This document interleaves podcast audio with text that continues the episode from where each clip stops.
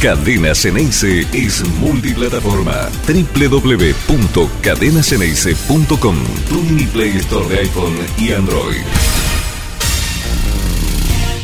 Buen día para todos, ¿cómo andan? Buen martes. Uh, lo despeinado que estoy. Bueno, es, es, esto, aquí, estamos, empezando un nuevo programa. Esto no se acomoda nunca más, ¿eh? ya está, quedó así. Eh, empezamos un nuevo programa con, con, novedades, vamos a tener análisis. Hoy viene Seba Rosa en un ratito y nos va a tratar de explicar, bueno, él siempre explica, para lo bueno y para lo malo explica. Esto habla de lo, lo, lo interesante que siempre es la sección de Seba Rosa para ayudarnos también a todos, ¿sí? A, entender cómo, cómo ha jugado Boca cada uno de los partidos. Tema de portada. Con los pibes, sí, sí, sí, hay que animarse, es con los pibes, es con los pibes. Sin lugar a dudas que es con los pibes. Ya está, las respuestas las pueden entregar los pibes, las positivas las pueden entregar los pibes. Y si hay negativas, simplemente será eh, lo mismo que vienen dando los grandes. Así que no hay problema, hay que animarse. Sí, es con los pibes. Con los pibes, sí.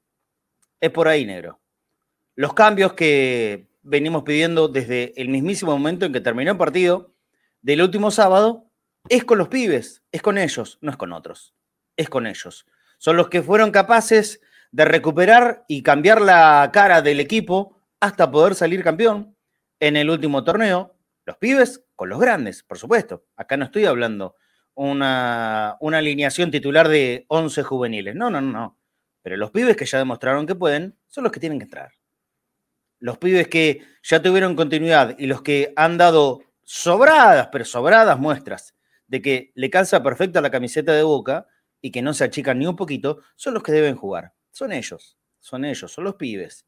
Son los pibes que todo iría indicando que van a empezar a jugar a partir de este domingo bienvenido sea. No hay mal que por bien no venga, aunque si no vienen los males mejor, pero bueno, tampoco puede ser todo un camino de rosas. Pero si es con los pibes, con los pibes sí. Con los pibes sí, con los pibes nos animamos, con los pibes vamos. Con los pibes eh, se genera una motivación diferente en el hincha. Miren, yo anoche, tardecita anoche, puse un tuit con una idea, simplemente, con cero información, juro, con cero información, pero simplemente una idea. Lo tenemos para poner al aire, también compartirlo. Lo, vio y, y, por suerte comentó mucha gente. En este tweet yo puse mi equipo para el domingo en un 4-3-1-2, lesiones, expulsión, la de Villa, ¿no? Y bajos rendimientos obligan a cambiar. Dos puntos. Y lo comparto acá también, ¿eh? Para que sea una apertura para la opinión de todos ustedes que nos están mirando y escuchando a través de todas las plataformas de cadena. El equipo que di, como simple gusto, repito, no información, sino como un simple gusto, para jugar este domingo, esto no significa que piense en estos 11 para que sean los titulares de Boca de quién más. Hay que tapar lo urgente. Lo urgente es el domingo. Y el domingo Boca tiene que volver a ganar contra Platense en la Monera. Entonces yo pensé en el siguiente equipo titular. Y atención, Romero lo mantenemos en el arco. Me parece que no hizo nada para, para que ya sea cuestionado, más allá de eh, una reacción lenta en el segundo gol de Talleres. Sí, es verdad. Pero también es cierto que se la toca a su propio compañero, se le aleja demasiado. A mí me extrañó cómo no, no pudo alcanzar a tirar el manotazo. Ok, pero no hizo nada para salir todavía. En la línea defensiva, yo ahí empiezo con los cambios, porque soy un convencido que Boca debe cambiar. Y debe cambiar en todas sus líneas. Y no solamente jugadores, sino que, bueno, yo ya lo hablamos ayer esto. Empiezo con modificaciones. En el, en el lateral derecho, yo modifico. Yo lo saco a Advíncula y lo pongo a Weigan. Weigan recién estará volviendo de la lesión. Bueno, ok. Eso puede llegar a ser como un asterisco. Pero repito, esto es simplemente una idea. Weigan, Valdés Figal, mantengo la línea de centrales y me animo con uno que no, no ha jugado nunca todavía. O en realidad jugó solamente una vez, pero quedó ya lejos en el tiempo. Hoy con contrato renovado. Si yo saco a Fabra y yo lo pongo a Barco. Me animo con la característica del pibe Barco. el pibe Barco, porque con los pibes sí. En la mitad de la cancha cambio casi todo, o en realidad cambio lo que no está funcionando bien, tan clarito como eso. Ramírez Paul Fernández son los dos grandes cuestionados por todo el mundo, casi sin excepción. Mi mitad de cancha, X en la derecha, cerquita de Varela, pero inclinándose para la derecha. Por supuesto, Alan, Pallero en la izquierda, arrancando desde ese lugar, y Romero libre como un enganche. 4-3-1-2, dije. ¿eh? Entonces, repito, mi mitad de cancha, no es información. X, Varela, Pallero y Romero. Y arriba puse a Langoni, lógicamente, y Merentiel. Langoni vendría a jugar de titular por la expulsión de Villa. No, Langoni debiera jugar como titular por mérito propio, porque se lo ganó.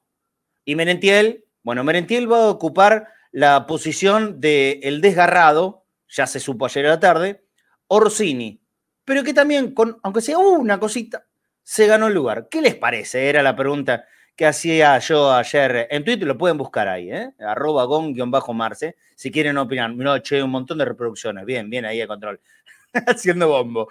Eh, pero por supuesto que los invito acá, los invito a opinar acá. ¿Qué opinan de este equipo? Lógicamente que tuvo en cuenta la, lesión también de Chanquito Ceballos, que nos enteramos ayer, eh, una, lesión meniscal que, le va a llevar aproximadamente eh, entre un mes y un mes y medio de, recuperación. La, la, sal con la que viene Chanquito, una pena. Pero bueno, pensando en todo eso, lesiones, la expulsión, los bajos rendimientos. Ese es mi equipo.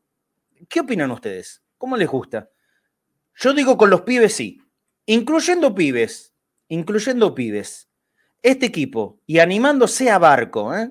animándose con Barco, no Sandes, que creo que es el que va a jugar de titular. Creo que Sandes va a jugar de titular por sobre Fabra, porque eso va a ser una de las variantes que aparentemente tiene preparada el negro. No tengo nada contra Sandes, simplemente creo que es tiempo para animarse a ponerlo ya, a darle el golpe definitivo de la primera división a, a Ezequiel Barco. Ezequiel no, a Valentín Barco. Otra vez me confundí con el de River. A Valentín Barco. Es el momento, es ahora. Creo, ¿eh? creo que es ahora. Y aparte porque entiendo que tiene muchas más virtudes técnicas que, que Sandes, que nunca termina decepcionando, porque esta es la verdad. No hay un partido que jugando de lateral izquierdo, Sandes se lo pueda catalogar como malo. No, no, no, la verdad que no. Sería hasta un poquito injusto, puede ser. Pero creo que Barco sería un salto de calidad. Por eso, ese es mi equipo. ¿Cuál sería el tuyo? O te gusta este que puse acá? Empecemos a opinar, ¿eh? 11 26 81 89 80. Mientras, saludo a mis compañeros y por supuesto en un ratito vamos con eh, Seba Rosa para el análisis de ese Boca Talleres de Córdoba que mamita quería. No hay que pasarlo al olvido, sino que hay que volverlo a mirar y corregir los errores. ¿Qué, haces errores? ¿Qué haces, Nico? ¿Cómo andás? Muy buen día para vos. Mediodía. Este es mute. Me pone muy mal lo despeinado que estoy hoy. Me pone muy mal, no, puedo dejarme de mirar la cabeza. Eh, no lo escucho a Nico, no lo escucho, o tiene mala conexión. Ahora sí. ¿Ahora sí? Ahora sí. Perfecto. Y tanto que habíamos probado sonido, ¿viste cómo es?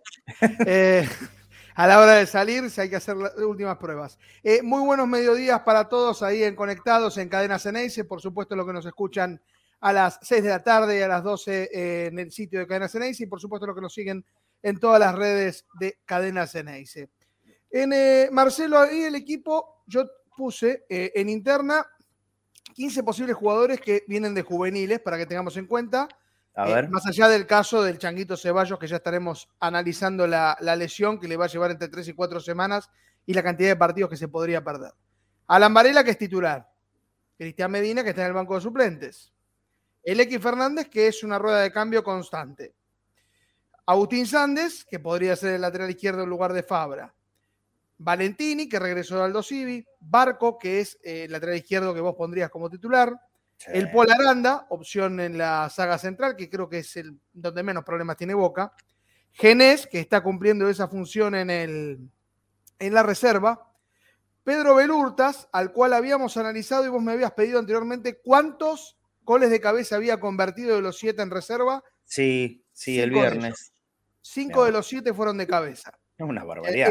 Ese, dato nos lo dio nuestros amigos de Reserva Boca Juniors que siempre tienen la información. Y, me imagino que de esos cinco, por lo menos cuatro fueron de, de corner.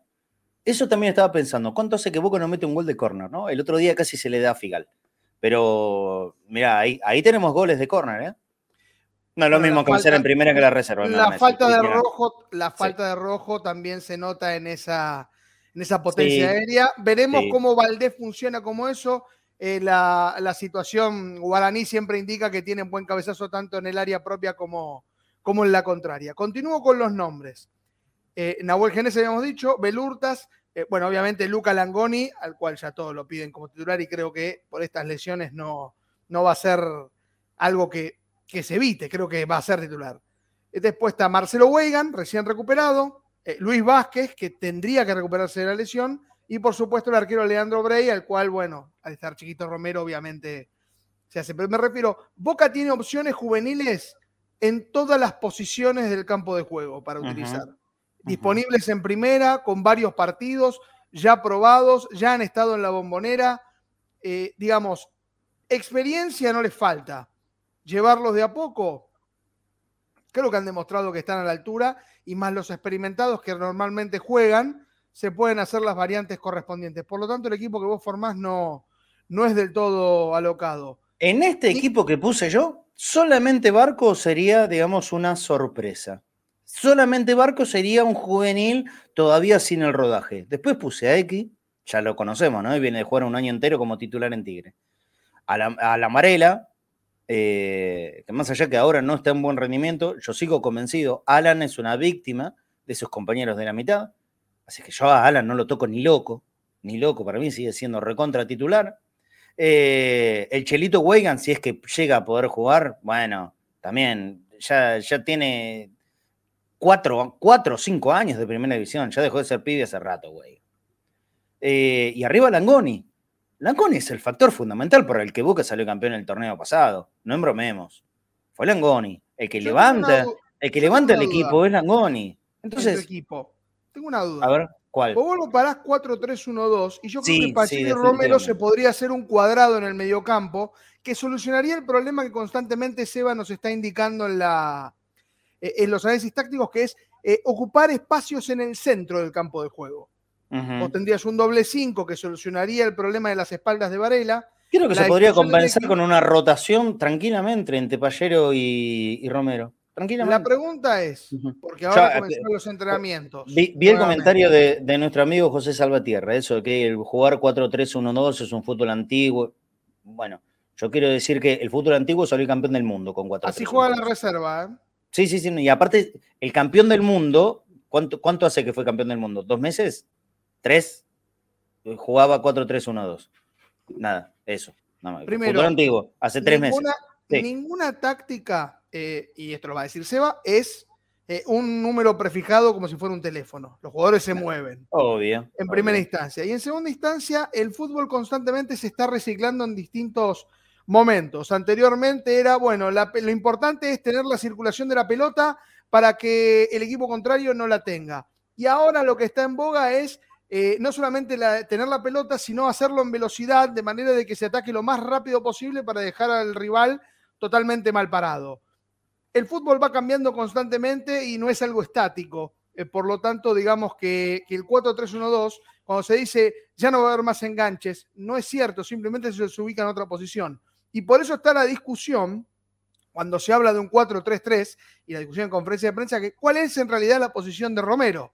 Y la respuesta es, no es ni puntero derecho ni es enlace, porque se va moviendo constantemente al igual que la situación de Paul. Ahora mi pregunta es, si Paul es el capitán, y era una, discusión que teníamos en, en el post con talleres, ¿se puede sacar al capitán y segundo, ¿hay un capitán que ordene todo esto en caso de que Paul Fernández ya no ejerza como tal? Em, no me preocupa tanto. Si el capitán juega mal, tiene que salir como cualquier otro que no sea capitán. Bueno, ¿qué consideraríamos capitán? ¿Quién es el que la voz de mando en este Boca?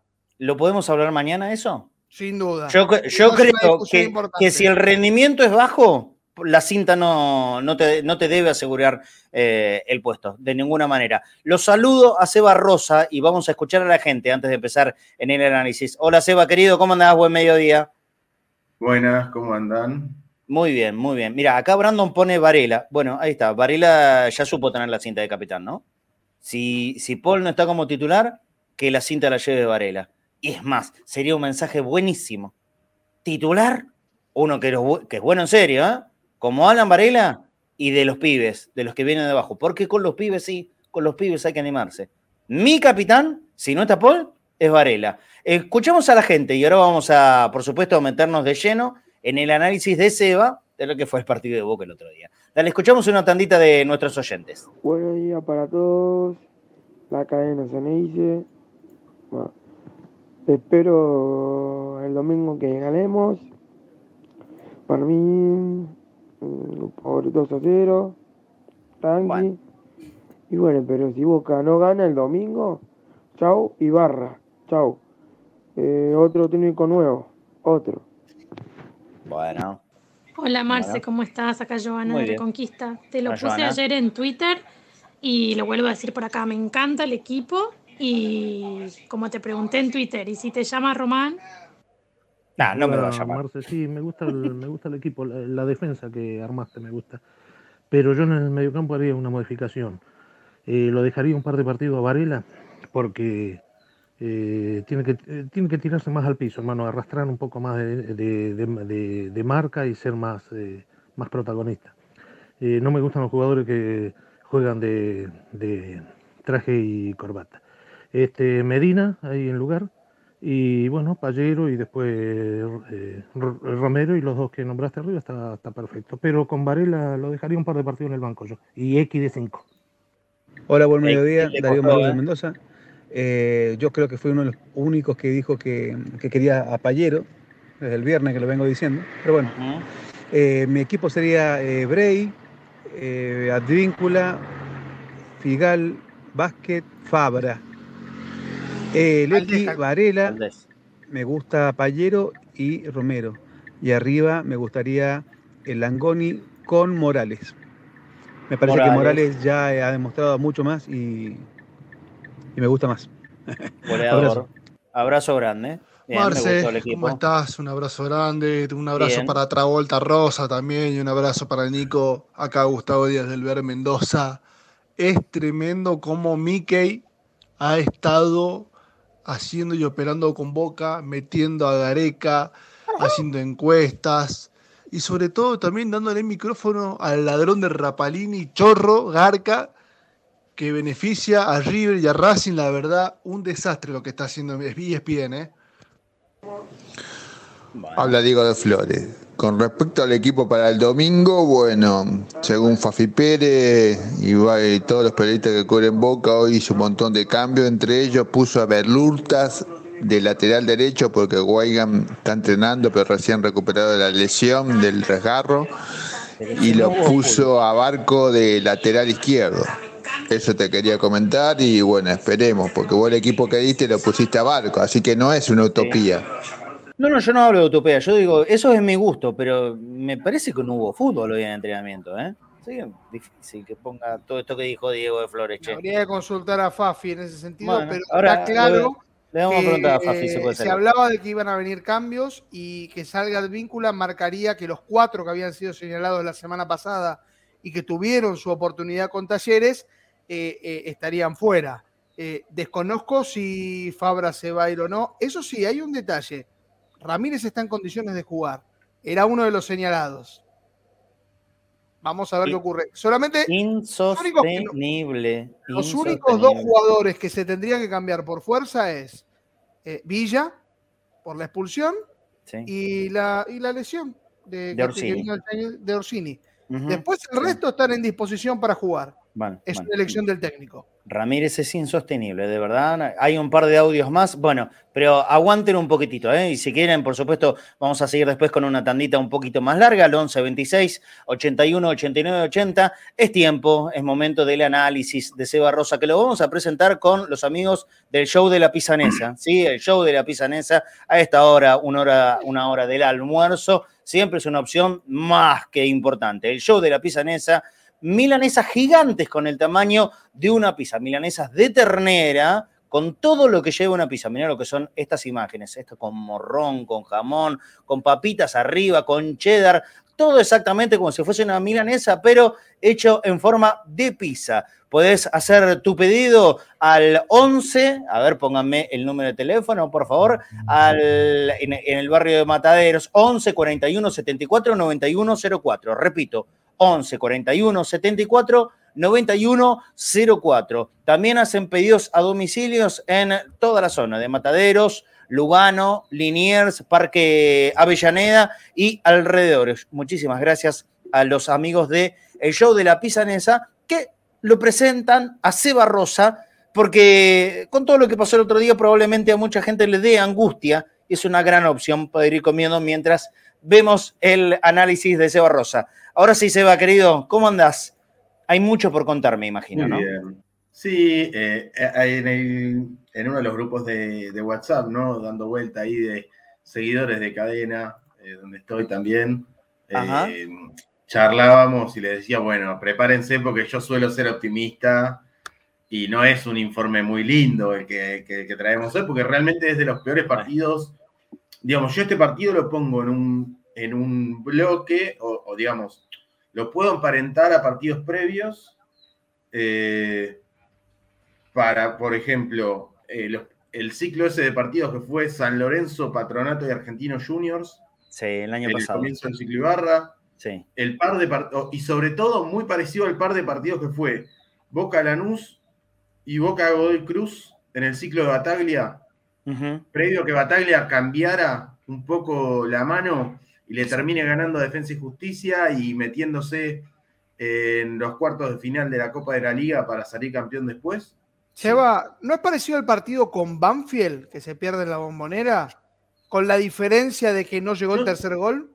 yo no lo vi tan parecido en un punto, que es ese partido se juega con casi todos suplentes y Boca en la cabeza en la Copa.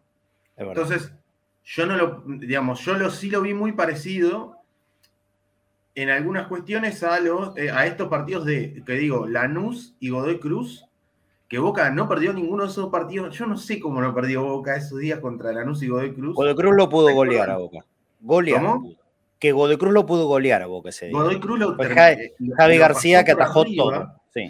Boca hizo prácticamente todo mal ese día y empató uno a uno de una cuestión milagrosa, más o menos, que para mí incluso se emparenta con que el resultado del partido termina siendo, de este partido, termina siendo muy mentiroso, porque la diferencia no es de 2 a 1. la diferencia del partido del otro día es de 4 a 0, no es de 2 a 1.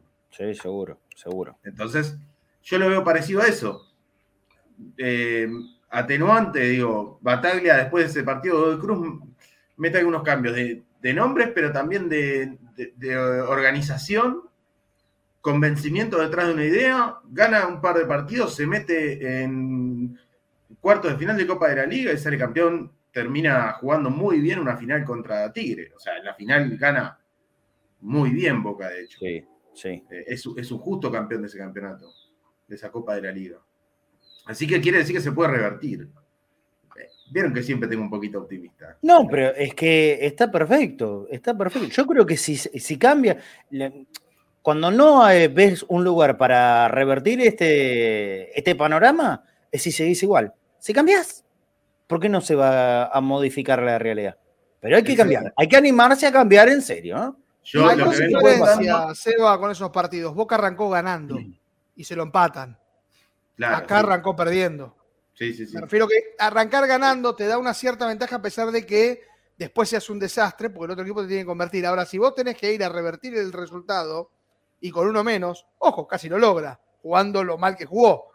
Si esto tuviera 2 a 2, como hubieran salido esos dos empates, diríamos lo mismo. ¿Cómo lo empató Boca? Vamos para adelante. Dale, Seba, entramos en el análisis. Con el análisis, eh, empiezo por esto. El, otro día, la semana pasada me preguntaron, ¿te acordás por la, por la defensa? Yo venía enfocando en qué hacía Boca con la pelota. Y me preguntaron por la defensa, y yo había dicho que Boca para mí, por el contra Central Córdoba, salvo en la jugada del penal que quedó muy mal parado, pero fue la única vez que Boca quedó mal parado contra Central Córdoba y la defensa presionó muy hacia adelante. el primer tiempo, eh, Figal y Valdés se cansaron de recuperar pelotas en mitad de cancha, anticipando a los delanteros. Y eso le permitía a Boca que, está bien, con la pelota le costaba armar juego, pero la tenía todo el tiempo, porque ni bien la perdía, Boca se ponía en campo rival, eh, presionaba, recuperaba rápido y otra vez estaba atacando. Con limitaciones en el ataque, sí, pero recuperando alto y teniéndola mucho por una buena presión. Yo creo que es muy injusto cuando se dice el Boca eh, de, de, Ibarra nunca jugó bien, jugó siempre mal. Me parece que es mentira. Digamos que no, no concuerdo con esa mirada. Y creo que sí es cierto que a, este Boca de Ibarra, quizá compartido con el de Bataglia, le cuesta mucho lo que se llama el ataque posicional. ¿Qué, es esa fase del juego? Cuando el rival se, se cierra, vos tenés la pelota, tenés, tenés la tenencia y tenés que ir eh, abriendo esos huecos a partir de tocar, moverte, abrir, ¿sí? Eh, posicionarte en la cancha con la pelota, y eso es quizás donde Boca no tiene fluidez. Pero el Boca de Ibarra se venía caracterizando en, en, el campeonato pasado y en algunos de estos partidos, por ejemplo el de Central Córdoba, en presionar muy bien hacia arriba y en tener una defensa muy sólida. Y eso se, transformó contra Talleres. Contra Talleres fue al revés. No sé si comparten. Sí, sí, sí, sí. A, ver, yo, lo que vi, si quieres, que Boca no, no es que presionó, no presionó. No presionó. y, yo quiero que, que, me describas esta foto que estamos mirando porque vemos bueno, a todos los jugadores corriendo para atrás. Ese es el punto. Sí. Mirá, la describiste vos, Marce. La defensa de Boca yo tengo esta imagen donde el que la tiene es uno de los volantes de, Talleres. De hecho, creo que Villagra, que fue una de las figuras del partido. Sí. ¿Esta es la jugada que llega, que llega Villagra hasta el área? ¿Es esta? Eh, no, no, no recuerdo. Que la tiene Villagra, Franco es el que lo acompaña en la mitad de la cancha y después están ahí en ofensiva. Eh, Sosa, Garro, Piscini y Santo, los cuatro que en ofensiva de Talleres. El tema es que yo veo acá a los cuatro, por eso le puse lupitas a los cuatro defensores de Boca, agrandando la imagen, para que vean que los cuatro defensores de Boca en esta imagen están de espaldas a la pelota, corriendo hacia el arco de Boca. Miran, o sea, el cuerpo hacia el arco de Boca y la cabeza da vuelta para ver la pelota. 40 metros traviesa. De espaldas, le están dando la espalda a la pelota. No sé si fue el miedo a que los puntas de, talleres tiran muy buenos de Márquez. O sea, Michael Santos eh, o Michelle Santos, es, pica bien en diagonal, son, jugadores molestos para, para, una defensa adelantada, porque rompen bien las líneas, pero quizás ese miedo hizo que Boca achicara siempre hacia atrás y nunca hacia adelante. La defensa se, la pasó corriendo cada vez que recuperaba, perdón, cada vez que recuperaba talleres en, en, o sea, fíjense que la tiene en esta imagen que estamos viendo, la tiene un jugador de talleres atrás del círculo central. Y la defensa de Boca, en vez de correr hacia adelante y juntarse, va corriendo hacia atrás. Y Boca terminó defendiendo casi todas las jugadas adentro del, área, del área chica. El correr para atrás, Seba. El correr para atrás. Sola hacia atrás. Perdón, Seba. El, correr para atrás permite que todos esos tres y hasta cuatro jugadores de Taller de Córdoba, más el quinto, que es el que lleva la pelota, te, te arrinconen contra el área. Eso es lo que lográs corriendo para atrás. Yo tenía una duda acá. Eh, que hablábamos del tema de Valdés, de que no se jugaba muy bien en el retroceso cuando tenía que moverse muchos metros, y acá vemos que Boca tiene que estar a campo traviesa a 40 metros. Eh, habíamos hablado de la extensión del campo de juego del Kempes y cómo Boca tendría que haber jugado más al contragolpe. ¿Será que Talleres aplicó esa situación e hizo lo que Boca tendría que haber hecho originalmente, que es poder atacar sorprendiendo y de ahí llegaron las dos jugadas de Michael Santos, la del travesaño y después la del gol? A ver, Talleres siempre juega, eh, este Talleres, digamos, siempre juega con un ritmo bastante intenso de cuando recupera la pelota, no es un equipo que se entretenga con mucho pase hacia los costados, es un equipo que recupera y sale rápido. Es muy ofensivo, ataca con 6, 7 jugadores, pero de un juego bastante más directo que Boca, que suele tener tenencias mucho más largas. Boca de los equipos, Boca, River, Racing, son de los equipos del campeonato que más, eh, que, las tenencias las hacen más largas. ¿sí? Más pases y más... Eh, eh, Boca es el equipo que tiene más cantidad de pases y creo que es uno de los que tiene más posesión de pelota. Más posesión de pelota, sí, sí. Boca, River, Racing son los que más posesión de pelota tienen, argentinos, y más cantidad de pases dentro de cada posesión. Talleres es mucho más directo tiene sus ventajas y sus desventajas. Cuando vos sos más directo, la perdés más rápido. ¿eh? Seguro. A, veces para Boca tener la pelota es una forma que no lo ataquen. eh, también. Pero bueno, primer punto que yo quería traer es esto. un cambio en la defensa. La defensa, en vez de achicar hacia adelante, como suele hacer, achicó hacia atrás.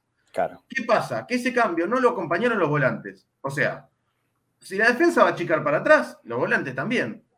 No pueden los volantes ir a presionar hacia arriba, como vemos en esta imagen que tenemos a Villa con un lateral, a Romero más o menos con el otro lateral, a Polia Ramírez con, con el doble 5 y a la defensa metida, eh, metida hacia atrás. Porque miren el, espacio que queda entre la defensa y, lo, y, el ataque de Boca o la presión de Boca. Alan Varela le queda una, estancia para marcar el solo. Enorme, enorme. Esto no marca, ni, ni Golo Canté llega a marcar este, este espacio. Exacto. No llega nadie. a este espacio. Seba, un par de veces yo dije acá que Varela eh, está siendo víctima de sus compañeros de la mitad de la cancha. ¿Vos estás de acuerdo con este concepto? Sí, víctima parece un poco fuerte, pero. Bueno, pero, a ver. Entiendo que Varela paga consecuencias. Eh, ¿Qué es lo que quiero explicar con esto? Y ahí te dejo, Seba, que completes. Paga consecuencias justamente de esto que estás marcando. Tiene todo un campo abierto para ocuparlo él solo. Varela o cualquiera sea que vaya a ocupar esa posición. ¿Cuántos metros hay de distancia entre la defensa y los volantes, más o menos, Seba, en esta imagen? Por lo menos 25. Debe haber unos 25 metros entre, entre los centrales. Eh, fíjate que busqué y no encontré una imagen donde me entren los centrales y los volantes en la misma imagen. Es increíble eso. No entran en la pantalla los centrales y el delantero en la misma imagen. Esa es la cantidad de metros que hay en la defensa. Que hubo, porque contra Central Córdoba no fue así. Y contra Tucumán no fue así. Y eso que las pantallas son mucho más anchas ahora. ¿eh? Si fueran un 4x3, no, vemos la Varela. Después, esto que te voy a mostrar. Otro tema. Como, la, como está tan estirado Boca, en esta jugada, Varela se va al costado. O sea, Varela, fíjense todo el, hueco que tiene para marcar Varela, porque la defensa. Herrera, ¿eh? y la defensa tiene una distancia enorme con Romero, Paul y Ramírez. ¿sí? Sí. Entonces, Varela sale hacia el costado. Y nadie cubre el sector de, de Ana. En estas Ramírez, pero ni Ramírez ni Paul mm. se le metieron a cubrirlo a Varela cuando salía a los costados. Entonces, en esta imagen lo estamos viendo, que hay un jugador que, que viene por la derecha, que se está yendo a meter a ese lugar, y ninguno de Boca está yendo. No le compensan la, cuando sale a los costados tampoco a Varela. Sigo con esta misma idea. En, esta, en este espacio gigante que había entre la defensa, que, eh, repito, miren esto, rara vez vemos a la defensa y al mediocampo de Boca tan estirados. No es común en el ciclo de Barra ver esta imagen. Por eso digo que fue probablemente el peor partido del ciclo de Ibarra, va, por lo menos el peor, desde, estuvieron esos tres partidos muy raros eh, al comienzo. Yo creo lo mismo que vos, Eva. ¿eh? De ahí el, otro, el otro día fue de lo peor. Yo creo exactamente lo mismo. Porque esto no era normal. Esto no pasó todo el campeonato pasado. No pasó ni contra Patronato ni contra Racing en los partidos de las finales. Boca no perdió las finales contra Patronato y Racing por esto. No empató contra Central Córdoba por esto. Esto fue algo novedoso, que haya tanto espacio entre la defensa y los, y, los volantes. Y yo, yo les muestro acá los dos volantes por adentro de, de Talleres, a los costados de Varela, totalmente libres, o sea, poco compensados. En esta sería Paul, digamos, por ejemplo, que no está siguiendo a, uno de los volantes. ¿Dónde lo tenemos a Paul? Paul, es el de. a ver, no, ese no es Paul, ese es Oscar este Romero.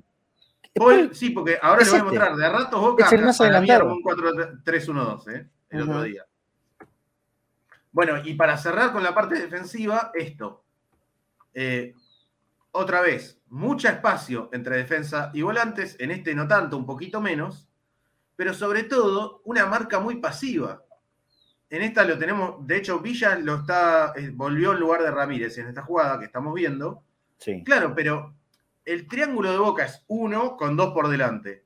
Cuando Talleres armaba el mismo triángulo, un 5 y dos por delante, entre los dos, entre Paul y Ramírez, digamos, uno tenía que ir a tomar al 5 y el otro tenía que volver y meterse al costado de Varela para cubrir a uno de los dos volantes que estaban por delante. Si, bueno, en esta jugada nadie salta con el 5 y al mismo tiempo eh, los dos volantes internos, digamos, que quedaron en esta de talleres, pueden recibir a la espalda de los volantes y a los costados de Varela. De hecho, el, volante que está por la izquierda está totalmente libre y la pelota fue a la derecha en esta jugada. La diferencia numérica es impresionante en el sentido. La, pelota en este caso fue a la derecha. Fíjense que por la izquierda estaba más solo todavía el, jugador. Eh, y, si, y si abre más a la izquierda todavía, fíjate que Advíncula no, y tenemos a la defensa mano a mano. Fabra con uno, Figal con uno, Valdés con uno, Advíncula con uno. ¿eh? Los laterales totalmente cerrados y en retroceso. Esto también muestra que Talleres está atacando con uno, dos, tres, cuatro, cinco, seis, siete jugadores y un octavo que viene de atrás. Sí. Talleres atacaba con mucha gente. Se lo permitía Boca, ¿no es cierto? Pero Boca no lo estaba apurando, no lo estaba presionando bien. Lo dejaba venir con pelota dominada. El 5 de Talleres, digo, Villagra es un partidazo, espectacular, una de las figuras de la fecha. También es cierto que Boca lo dejó venir muy es como, es como contra Boca dejarlo venir a Varela con la pelota. Sí, señor. Va a haber problemas, eh, vas a tener un problema, y sí. Sí, Garro fue muy importante también en talleres. Sí, Garro, y Franco. Muy bien Garro, Garro. Y lo sufrió Talleres cuando se fue. ¿eh? Consejo, anoten, pregunten, pregunten.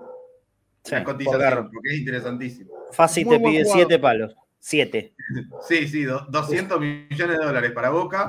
Eh, sí, cinco pesos para el fútbol de Letonia. O, esperar, seis eh, meses. Si, lo pide, si lo pide un equipo de, Albania, sale 2,50. Si lo pide Boca, sale 8 millones de dólares. A ver esta figura geométrica. Y bueno, y ahora pasé un poquito a mostrarle el Boca con la pelota. Y acá sí, la parte de Boca con la pelota sí que es nuevo. Esto no es nuevo. Esto sí yo lo vengo mostrando que Boca recibe Romero abierto por mm. derecha y de repente los, todos los volantes y los laterales y el extremo del otro lado están todos atrás de la línea de la pelota. Romero no tiene pase para adelante. Nadie. El único pase posible para adelante, Seba, se lo contamos a la gente que lo, que lo escucha por radio. El único pase posible de Romero en esta imagen sería esto que es 46 eh, segundos de partido. 46 segundos de partido sería Orsini, rodeado entre 1, 2, 3, 4, 5, 6, 7 jugadores de talleres. Sí, y Herrera el árbitro metido en el medio. que Orsini mete el mejor pique de su vida. Obvio, obvio. Sí, sí. Eh, es difícil. No hay ¿eh? pase para adelante en Boca muchas veces. Boca no, se la pasa ofreciendo el pase hacia atrás.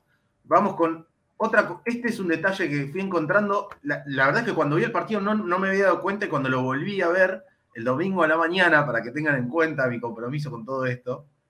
Eh, oh, estabas masoquista la mañana. 11 de la mañana, unos matecitos y volví a ver el partido. Eh, me encontré esto. Muchas veces Romero se, cerraba como volante por derecha y Paul se quedaba de enganche. Va a ser muchas las veces en las que en el primer tiempo Romero fue volante por derecha y Paul enganche. Sí. Muchas. Central Córdoba intercambiaban posiciones. Sí, pero Romero, pero, pero con Central Córdoba, Paul se iba a cubrir el extremo derecho. El extremo. Ahora se iba de enganche y armaba un rombo en boca en la mitad de cancha. Esto también para que entendamos que después decimos, esto se soluciona con un 4-3-1-2. A, mí me encanta el 4-3-1-2, ¿eh? Yo no, estoy en contra nunca de que juguemos 3-4-3-1-2. A mí me encanta. Intérpretes. Ya, ya me conocen hasta este momento pero no es solo una cuestión de, ni de solo de figuras, ni solo de intérpretes. Es figura más intérpretes más qué haces, qué conceptos. Yo siento que a veces discutimos cómo tiene que jugar Boca y lo que hacemos es decir o un número de teléfono o decir nombres. Y no decimos, por ejemplo, que Boca nunca hace un apoyo. O sea, Boca nunca hace el pase hacia adelante para que se apoye directo en el compañero que llega de frente. O sea, no decimos conceptos.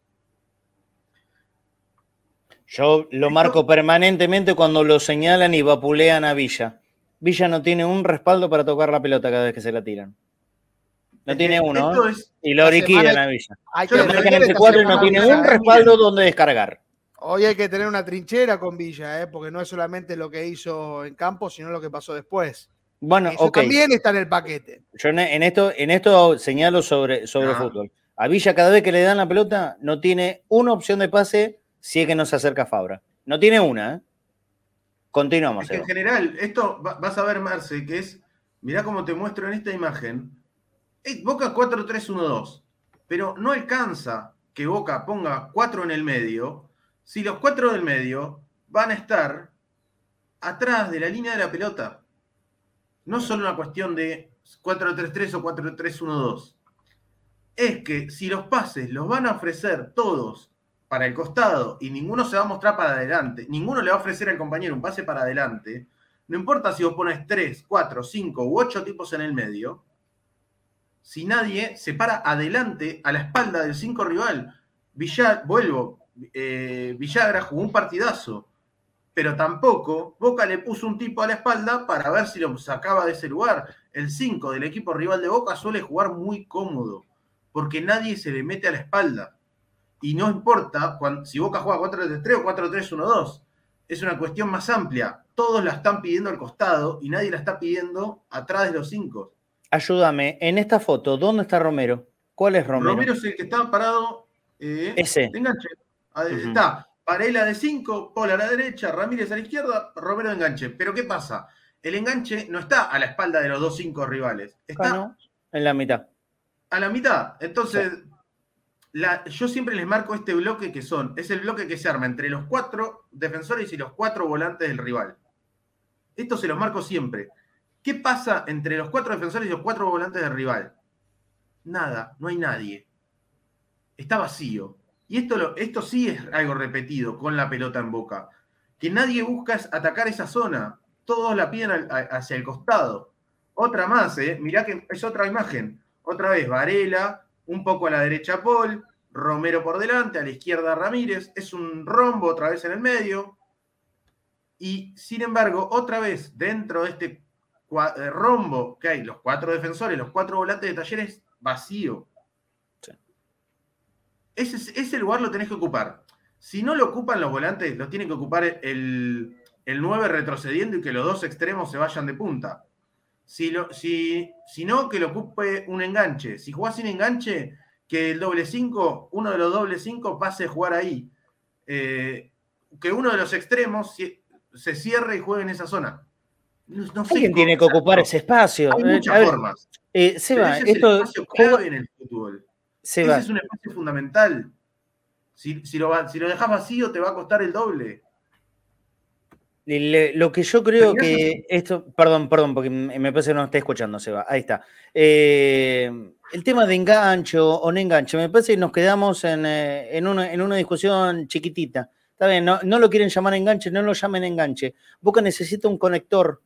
Ese espacio, si querés volver la foto para atrás, ese espacio, este, este hueco, es donde Boca no encuentra un conector. No lo quieren llamar enganche, no lo llamen enganche. Boca necesita un conector. Juegues con un tipo eh, fijo en ese lugar o como dijo recién Sebarrosa, en doble 5. Si jugás con doble 5, alguien ese espacio igual lo tiene que ocupar. Si fuera X o Varela, hablando de un supuesto doble 5 para un próximo partido, tiene que ocuparlo o X o Varela. Pero si no es exactamente lo mismo, ¿eh? Sí, y puede rotar, no tiene que ser siempre la misma persona. Pueden ir moviendo. Por supuesto, lo, mejor sería que se rote. En ese movimiento, alguien tiene que ir a ese lugar. Uno, por lo menos. Pero vos viste que cuando, cuando nombrás la palabra enganche, hay muchos que les agarra una especie de herpes y se vuelven locos. Bueno, no sé por qué, pero pasa. Sí, sí, sí. Entonces, ahora vamos a decir conector. No digo más engancha, así no se enojan. Es todo wins. digo, porque estas discusiones son viejas, no son nuevas de se tiene que jugar con enganche, se tiene que jugar con enganche, antes se tiene que jugar con doble cinco. Eh, el problema de Boca es que no importa eh, el enlace que hagan, el conector que haga, si los jugadores alrededor eh, saber no ocupar los espacios. No, muchachos, saber ocupar los espacios. Lo que marca Seba permanentemente acá es los espacios que deja Boca libre, sin ocupar. los espacios entre la defensa y los volantes del rival. Exacto, y bueno, lugar de fuego de la cancha. Se repite, con, tres en el, con tres volantes, con cuatro volantes, eso sí se repite. La defensa venía jugando muy bien y jugó muy mal el otro día. Sí. Pero este problema de cuando Boca tiene la pelota, no poner gente en esta zona es algo que yo vengo marcando hace rato. ¿Por qué Seba no jugaron bien este partido? Porque tenían una línea de mediocampo adelantada que aprovechó ese espacio atrás de Varela, que ya mostró Racing cómo se tenía que hacer, lo ocupó con más jugadores. Y ojo porque el Platense juega parecido en el sentido, el Platense de Palermo. De manera que tiene que resolver urgente ese problema en el mediocampo, esa diferencia en las líneas que se está produciendo, tanto en el ataque como en la defensa. Después, bueno, lo que les mostraba con esto es cómo termina atacando Boca. Esta decisión de Villa, digamos, con el tema Villa solo voy a decir dos cosas, digamos. Villa, obviamente que Boca no, no pierde porque juega Villa. Yo, así como dije la, semana pasada que Ramírez no puede ser el chivo expiatorio de, de todos los males, tampoco lo puede ser Villa ni ninguno. Yo nunca explico los problemas de un equipo porque un solo jugador y punto. Seguro. Me parece que no tiene sentido. En un, deporte se juega con 11 más 5 cambios. Ahora, Villa tiende a la individual. Cuando tienen poco pase hacia adelante, él igual agarra y busca la suya. En esta tirón, por ejemplo, me parece que esta es una muestra de cómo termina atacando Boca cuando no tiene opciones de pase hacia adelante. O se la pasan entre, digamos, se la pasan entre los costados, o Villa termina tirando un centro a la nada, a nadie, forzadísimo. Sí, O esto, esto me sorprendió muchísimo. Lateral en, ataque para Boca, y no fue uno, fueron varios, y no es solo, y lo vi contra Central Córdoba también. Advíncula tira la pelota al área. Yo cuento uno, dos, tres, cuatro, cinco, seis, seis jugadores de, de talleres, más Boca tiene, los, los, del rebote de Boca no están bien, digamos, no están al lado del área, sino que están más lejos que los que están de talleres más el arquero en el área, contra cuatro de Boca, que yo te digo, ¿quién va a ganar de cabeza? ¿Paul Fernández, Ramírez, Villa o Merentiel? Ninguno, porque ni siquiera Merentiel, que es el 9, eh, no es Vázquez, que es un tipo de un 80 y largo, claro. especialista en el cabezazo. Merentiel es muy bueno gambeteando hacia adelante, es muy rápido, tira buenas diagonales, no es un 9 para que le tire la pelota eh, de un centro llovido y se Enganchar un cabezazo en, esta foto y que después le quede un compañero para definir es. No, depende mucho de la en Esta jugada es porque el, rival un rival se mandó una cagada grande, digamos así. Tal cual. Pero si, no hay un cagadón del rival, es imposible que esta imagen del centro del vínculo, de lateral, llovidito hacia el área, termine con Paul Fernández peinando la pelota o, Ramírez. Pero porque no son sus características. Tampoco lo va a hacer Romero, Varela, digamos tirarle centros a Ramírez ya no es culpa de Ramírez, digo, eh, me parece, es que Boca no. esto sí me parece una cuestión de no tener claro la idea de cómo atacar. Seguro. Y esta imagen, que es una de las últimas que les traigo, son tres imágenes medio en, en continuado. Esta es una pelota que recuperó Fabra, digamos, Boca venía atacando, se la sacan a Boca y Fabra recupera. Pasa al ataque y lo lo tapan dos. Entonces Fabra toca atrás con Ramírez. En el área tenemos que Romero, por el lado opuesto, está casi libre. ¿sí? Levantando las dos manos. Contra dos. Sí. En el, en el, punto penal, porque hay uno tapando el primer palo, pero después llegan Merentiel y Romero, dos contra dos en el área. Sí, sí. ¿Y dónde la tiró Ramírez? va llegando medio hacia el área. ¿Cómo puede terminar esta jugada? ¿A dónde la tiró Ramírez? Adivina, adivinador. Ustedes ya la saben, porque yo se la mostré en la previa, en el grupo de WhatsApp del programa. ¿Dónde tira la pelota Ramírez? ¿Dónde terminó esta jugada? No solo Ramírez, primero Fabra, después Ramírez y después sigue. Esta jugada terminó en Valdés. En ataque, me imagino. No, terminó con Valdés ah. teniendo la pelota en mitad de cancha. Fabra toca para Ramírez. Ramírez no tira al centro, toca para Paul. Paul, como vemos, recibe y no se gira y ataca. toca para atrás para Varela. Me quiero morir, me quiero morir. Varela recibe y no se la devuelve a Paul. Hay veces que veo estos planos y parece para atrás un para plan del coyote, más que un Figal, fútbol. Claro, y Figal, que recibe de Varela, no, no sale hacia adelante, toca para Valdés. Entonces la pelota estaba al lado del área de talleres, vuelvo a la primera imagen, digo, la pelota estaba a altura del área de talleres, Boca con cinco jugadores de ataque, el área dos contra dos, y Boca hace un pase para atrás, dos pases para atrás. Uy, perdón, al revés era. Tres pases para atrás, cuatro pases para atrás, cinco pases para atrás continuos. Termina y, en Y agradece que desde la mitad no se la tiraron a Chiquito Romero. ¿eh? Claro, y termina con la con Boca otra vez retrocediendo, Talleres se acomoda. Acomoda, todo acomodado. Y acá, esto vuelvo a decir, a ver, obviamente hay intérpretes que ayudan a que la pelota se juegue con más ritmo. Y no tiene que ver con ser rápido, porque Riquelme no corría mucho. Eh, Ever Banega no es un jugador rápido de corriendo, Gago tampoco. ¿sí? Son jugadores rápidos de acá, de, de la cabeza y de circular rápido la pelota. ¿sí? No sé eh, si notaron, Michael Santos estaba atando las zapatillas y estaba en ataque de boca y cuando levantó la cabeza ya la tenía Valdés. Claro. lo ven ahí en la jugada. Entonces, esto no es ni jugar con 4-3-1-2, es un poco de qué jugadores están en la cancha, porque los intérpretes, hay algunos que tienden a ser más agresivos que otros, pero esto muestra un Boca que de a ratos, que por lo menos tiene algunos momentos y algunos partidos en los cuales le falta ritmo, y repito, no es que sea digo, Paul no es un jugador rápido, pero Alexis, digamos, vos hoy hablaste del mediocampo de Argentina, el famoso San Ferrari, vuelan, vuelan. Sí. Ni Enzo Fernández, ni, ni Alexis McAllister son dos jugadores particularmente rápidos corriendo, ¿eh? No, mucho menos Alexis. Claro, mucho menos Alexis todavía. Ramírez es mucho más rápido que Alexis McAllister, ¿eh? Corriendo. Ponele, sí, sí. Lo ponemos, yo los agarro. En una carrera de 100 metros, sí. Y sabés quién llega primero. sí. Sin duda que llega Ramírez primero. Sí, sí, sí, sí. Eh, entonces no se trata de eso. pero cuando, juegue, cuando juega al fútbol parece que tuviera una soga que lo obliga a tirar para atrás. Bueno, esta, esta, jugada es una. Fabra, este Ramírez, Paul, Varela, Figal, todos pase hacia atrás continuo. Seba, esta, esta jugada que marcás es una descripción brutal. No, esta, jugada me, significó un golpe al escritorio. Pero sí, claro, claro, porque es brutal. Primero es absolutamente descriptivo para que la gente pueda entender lo que nosotros le venimos machacando día a día. Entonces, lo tuyo ya de por sí es brillante, porque nos ayudas un montón con esto.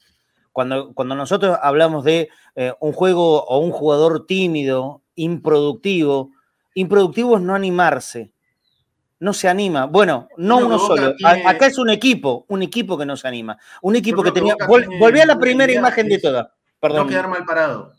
Y por no quedar mal parado. Porque claro, porque no arriesga. No y, en boca debes arriesgar. Yo te pido volver a la primerísima de las imágenes de, esta secuencia. En esta, en esta. Miremos la cantidad, otra vez, ¿eh? La cantidad de pases posibles. Y lo hago descriptivo siempre pensando en la gente de la radio. la jugada está por la izquierda Figúrense que la pelota, la, pelota la tiene Ramírez efectivamente, recibe un pase dos metros, tres metros para atrás de Fabra que se había mandado, la recibe Ramírez. Queda mirando en posición para el área. En el área hay dos compañeros de boca. Oscar Romero, que está un poco más alejado, con los brazos levantados, y casi casi a la altura del punto del penal, un poquitito más para afuera, está Merentiel. Marcado por dos hombres de taller de Córdoba. O sea, hay posibilidad de la, lucha del mano a mano de los que atacan con los que defienden. ¿Ok? La chance del centro está activa. Si no elegía el centro, hasta podría haber buscado a Villa, que ahí se lo voy corriendo para adelante, ingresando a, un paso de ingresar al área. Hacia la izquierda. Claro. Y, si haces un buen pase ahí, ¿eh? un, un, pase filtrado fuerte, probablemente la pelota le podía llegar a Villa y ahí ya serían tres hombres de boca dentro del área de talleres. ¿Cuál fue la decisión de Ramírez? No, tenés otra opción, Marce, que es encarar por afuera buscando el desborde vos. También, también, por supuesto, la individual, también. Pero yo, hablo del pase a un compañero. marqué los dos del área, incluso la, de, la de Villa, que un buen pase filtrado ahí no, lo veo como algo imposible, por lo menos en la foto. No se lo veo como, como algo tan extraño de poder hacer. ¿Cuál fue la decisión de Ramírez?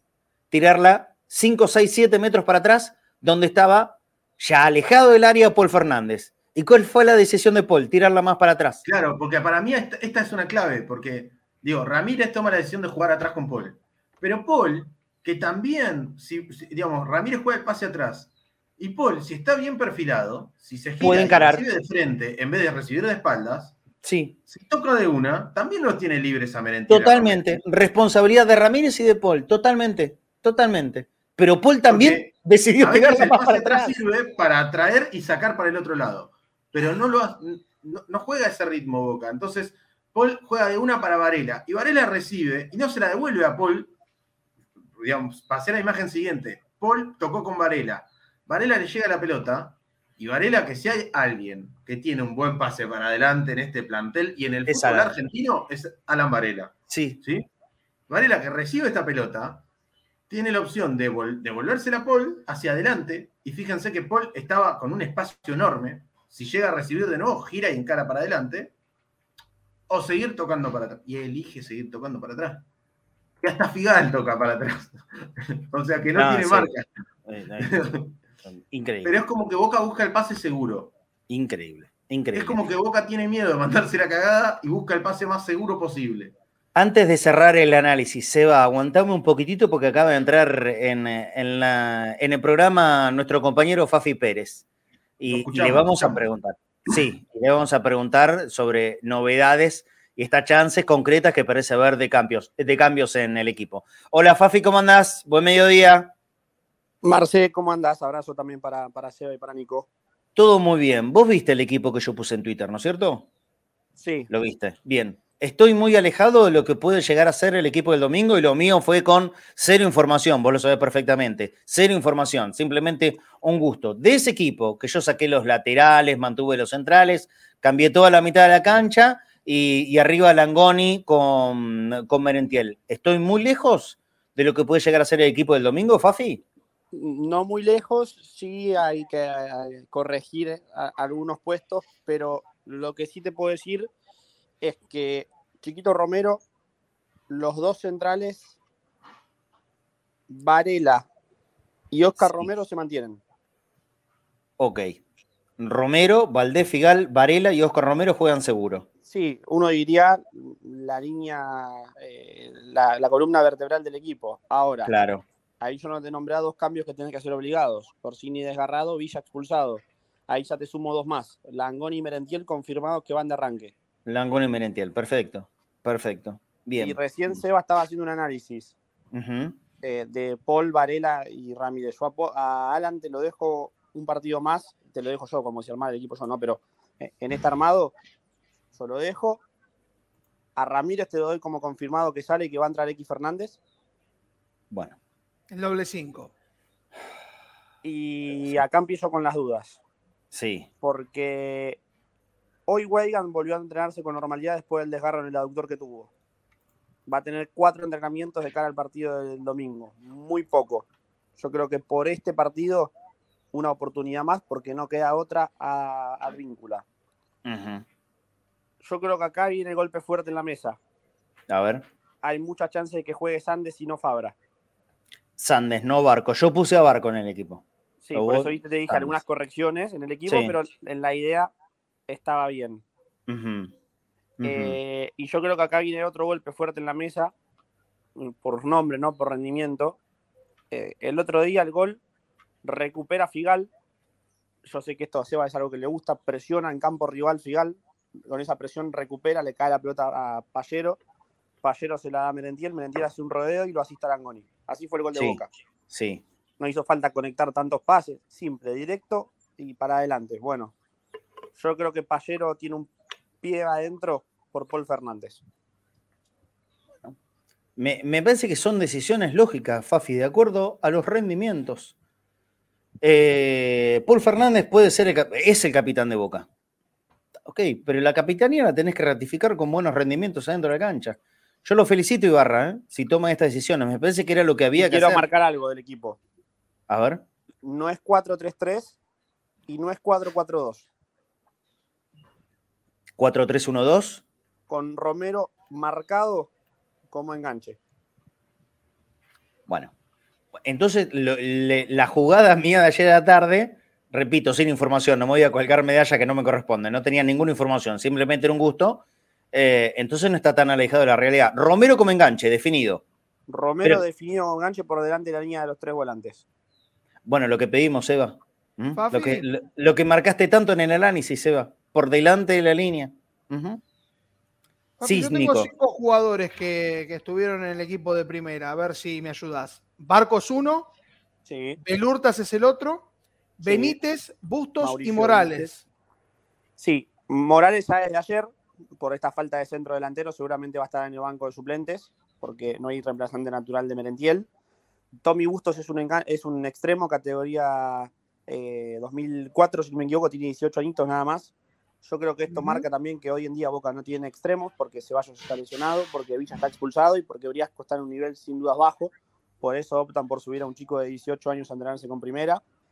Eh, Mauri Benítez, ya saben, un chico categoría 2004, el 5 de la reserva de Boca, si no es él es Bruno Sensi, el hijo de Carlos, que para mí Mauri va a ser el 5 de Boca en un futuro, me encanta, yo creo que sube también porque Rolón está castigado por no haber aceptado irse a Platense y porque obviamente si juegan los dos, juega X, juega Varela, necesitas un suplente también en el banco ante cualquier cosa que pase y los dos laterales que tranquilamente pueden tener rodaje en primera, que son Barco y, Belurta. Yo es martes, tomen este equipo con pinzas, es más que nada por un poquito de, información que, que, puedo ir recabando. Eh, la práctica formal fuerte va a ser el jueves en la bombonera, como cada vez que Boca juegue local. El jueves anterior se va a entrenar en la bombonera. Eh, mañana va a haber un táctico, quizás ahí también empezamos a saber. Ahí ya es una idea más concreta, ¿eh? Ahí ya mañana vamos a tener bien concreto, eh, pero con estos nombres que da Nico, también eh, estuvo Ramallo, otro de los chicos eh, de, la reserva, que se ha entrenado hoy, junto con el Toro, bueno, que se había sumado ayer. yo creo, estoy haciendo futurismo, ¿no? Pero el viernes a la tarde-noche, a mí no me extrañaría que Barco esté en la lista de concentrados. Bueno, creo que lo que corresponde. Ya está, ya firmó contrato, ¿no es cierto? ¿Era lo que faltaba? Es momento. Es momento que empezar a darle el rodaje. ¿eh? Está bien si le, respetan, digamos, el tiempo de primera Sandes. Ok, no lo voy a pelear demasiado. A mí me gustaría que empiece a jugar barco. Es una cuestión de gustos. Fafi, te pregunto por el Changuito Ceballos, que nos enteramos anoche. ¿De dónde vino esta lesión? ¿Eh? Esta maldita lesión. ¿Fue por eh, consecuencia de alguna patada en el partido o ya lo tenía de antes? No, venía terminando las prácticas de fútbol y los minutos que le tocó ingresar contra Everton, contra Independiente. Eh, mm. se venía formando, se le venía llenando de líquidos la rodilla izquierda y, venían siguiéndolo de cerca. Bueno, después del partido contra Talleres, lo agarró el doctor Rubén Argemi, lo mandó a hacer estudios y eh, los dos juntos, junto con el doctor Batista, terminaron decidiendo que era lo mejor operarlo, que hacer una artroscopía, que lo, se la van a estar haciendo en las próximas horas de esta tarde. Eh, es una, se hizo operación porque es una intervención quirúrgica, pero la artroscopía no dura más de una hora y media. Eh, eh, y el changuito va a poder volverse a su casa tranquilamente caminando, no es que, tiene que permanecer en, la clínica ni nada. Es, es, a ver, en coloquial es una boludez, pero que lo va a dejar de un mes a un mes y medio afuera. él está fuerte. Yo hoy pregunté porque recuerdan que cuando le pasó lo de, de Schendecker, eh, él que se muestra tan alegre desde siempre, le había, le había chocado que entendía que estaba en un crecimiento enorme de su carrera y haber quedado afuera de la cancha por tanto tiempo fue un golpe fuerte para él lo anímico que las psicólogas del club trabajaron mucho y muy bien. Eh, en esta vez está fuerte, tiene el apoyo de todo el plantel, de todo el cuerpo técnico y también del Consejo de Fútbol, que se han puesto a disposición de él. Así que solo resta eh, pedir que salga bien todo lo, lo de la tarde. Y vuelvo a decir, es una cosa chiquita, no es mucho. Sí, hoy por hoy una, una artroscopía es una cirugía menor en el fútbol de hoy. hoy. Tienen que retirar el líquido. sí, la rodilla. Sí, hace, hace, mucho tiempo algo así le podía complicar la carrera a un futbolista. Hoy, hoy por suerte no, no va a pasar. Eh, pero bueno, anda, anda medio salado con el tema de las lesiones. De, sea la última. Hablando de rodilla y de lesiones, no son todas malas noticias. A partir de mañana, Marcos Rojo empieza a trotar a la par de sus compañeros. Es noticia esto. ¿eh? Cuatro de recuperación. Esto es una muy buena noticia porque se darían plazos. Obviamente esto consensuado con el cuerpo médico, no es que él quiere ya correr, viene haciendo trabajo de gimnasio todos los días. A partir de mañana, cuando el plantel haga trabajos eh, del trote corriendo, él los va a hacer a la par, obviamente sin esforzarlo, y de a poquito, pero es una gran noticia que en el mes 4 ya de la lesión comienza a trotar Marcos Rojo. Bueno, buena noticia. La Libertadores empieza en abril, ¿no es cierto? Segunda semana de abril para Boca. Eh, estamos mediados de febrero. Todo marzo. uno puede pensar que para finales de la primera ronda de la Libertadores, Marcos puede llegar a, a meterse. El plazo que se pone él, obviamente dependiendo de, cómo avance la lesión, es estar para la, para la vuelta de la fase de grupos. Es decir, para el partido 4 o 5, Mira. se, pone ya a estar. Mayo. Bueno. Claro. Bueno, ojalá que vaya todo bien eh, y, que no se apuren. El tema, el tema en esto es no, dar pasos para atrás, ¿no es cierto? En la recuperación que se, es prefiere que sea lenta, pero siempre para adelante, porque cuando te apuras y tenés que dar paso para atrás, ahí es lo complicado. ¿Sí se va? No, esta semana se da un regreso a las canchas, muy importante. A ver. Eh, fundamental el mío. Mañana tengo un fútbol 5. Ah, caramba, mira. es verdad, mirá todo el tiempo. 10 meses y medio que no juego al fútbol, así que eh, mañana vuelvo a jugar un fútbol 5 distendido. Vos habías tenido la, rotura del tendón de Aquiles. Me corté el Aquiles. El 30 de marzo me corté el Aquiles. Eh, yo ya me había cortado el otro hace unos años. Eh, es una cuestión genética que ya me había explicado el, el médico que muchos que muchas de las personas, esto para que entendamos lo de Gago, por ejemplo, muchas ah, personas se, cortan uno, el otro. se tienden a cortar el otro porque es una cuestión de que tenés tendones como ya genéticamente muy malos. Le pasó al Beto Márcico. De hecho, mi médico es el mismo que operó al Beto ya eh, hace muchos, muchos años. Está con la, con la misma lesión Claudita Ucielo, sabías, ¿no? Desde hace sabía. un mes y pico. Y es una lesión que tarda yo la vez pasada tardé un poco más de 11 meses. Esta vez a los 10 y medio voy a estar para jugando mi primer partido, así que. me alegro, me alegro por vos. Regreso fundamental, muchachos. Me van a encontrar con una sonrisa. Me alegro, la me que viene me chupa todo un huevo. feliz. Para los que no conocen, ¿de qué juega Seba? Yo, la verdad, de. Eh, habías dicho alguna vez arquero, ¿no? Yo jugué, en club amateur, liga amateur, eh, arquero, pero con mis amigos suelo jugar, eh, no, suelo jugar más de delantero. De delantero, me hago. Como pasa con los arqueros. A, los, arqueros les gusta meter goles. con los amigos bordeando nos gusta jugar ataque. Sí, sí, sí. Nos todos los goles, después queremos meter alguno. Tal cual, tal cual, tal cual. Bueno, Fafi, eh, lo más importante, entonces, que, contaste, lo del changuito y esta posibilidad concreta de, cambios en el equipo. Eh, me queda rondando esto de la vuelta de Weigan. Y yo digo, más allá de que tenga cuatro prácticas, si lo ven bien en estas cuatro prácticas, ¿es descabellado pensar que juegue este domingo por Advíncula? No, pero yo creo que por eso también es la subida de, Pepe a la primera, de Belurtas.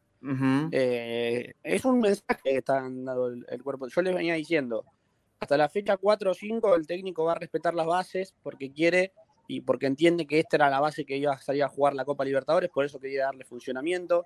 Eh, se entendía que venían de una pretemporada, que quizá era por eso que no había eh, conexión entre las líneas. Bueno, el técnico se cansó y no es que porque Boca perdió el técnico cambio, no, ya estaba estipulado así y la derrota sí hizo que se adelante en vez de la fecha 4 o 5, bueno, pasó la 3, se cumple en la 4, quizás era una fecha más. Eh, yo lo que sí entiendo que va a tener un dolor de cabeza porque desde el vamos es un equipo que gusta, porque es un mediocampo con buen pie, porque es a Romero en la posición en la que juega, porque ha ido delanteros rápidos. No es que Merentiel va a ser referente de área, van a ir intercambiando. Cuando la pelota vaya hacia la derecha va a salir Merentiel y el que va a quedar como nueve es Langoni y viceversa. El tema es que en la fecha 5 vuelve Benedetto. Entonces, si vos encontrás un buen funcionamiento en un partido de local contra Platense, van a decir todo eso, pero si vos encontrás un buen funcionamiento. Si encontrás buen funcionamiento, ya te digo, lo debes mantener. Lo debes mantener sin lugar a dudas, Fafi sin lugar a dudas. Y porque no es que la última versión de Benedetto fue genial, al contrario. Al contrario, si este domingo se mantiene, no solo gana, sino que tiene un buen funcionamiento contra Vélez el siguiente domingo, lo debe mantener.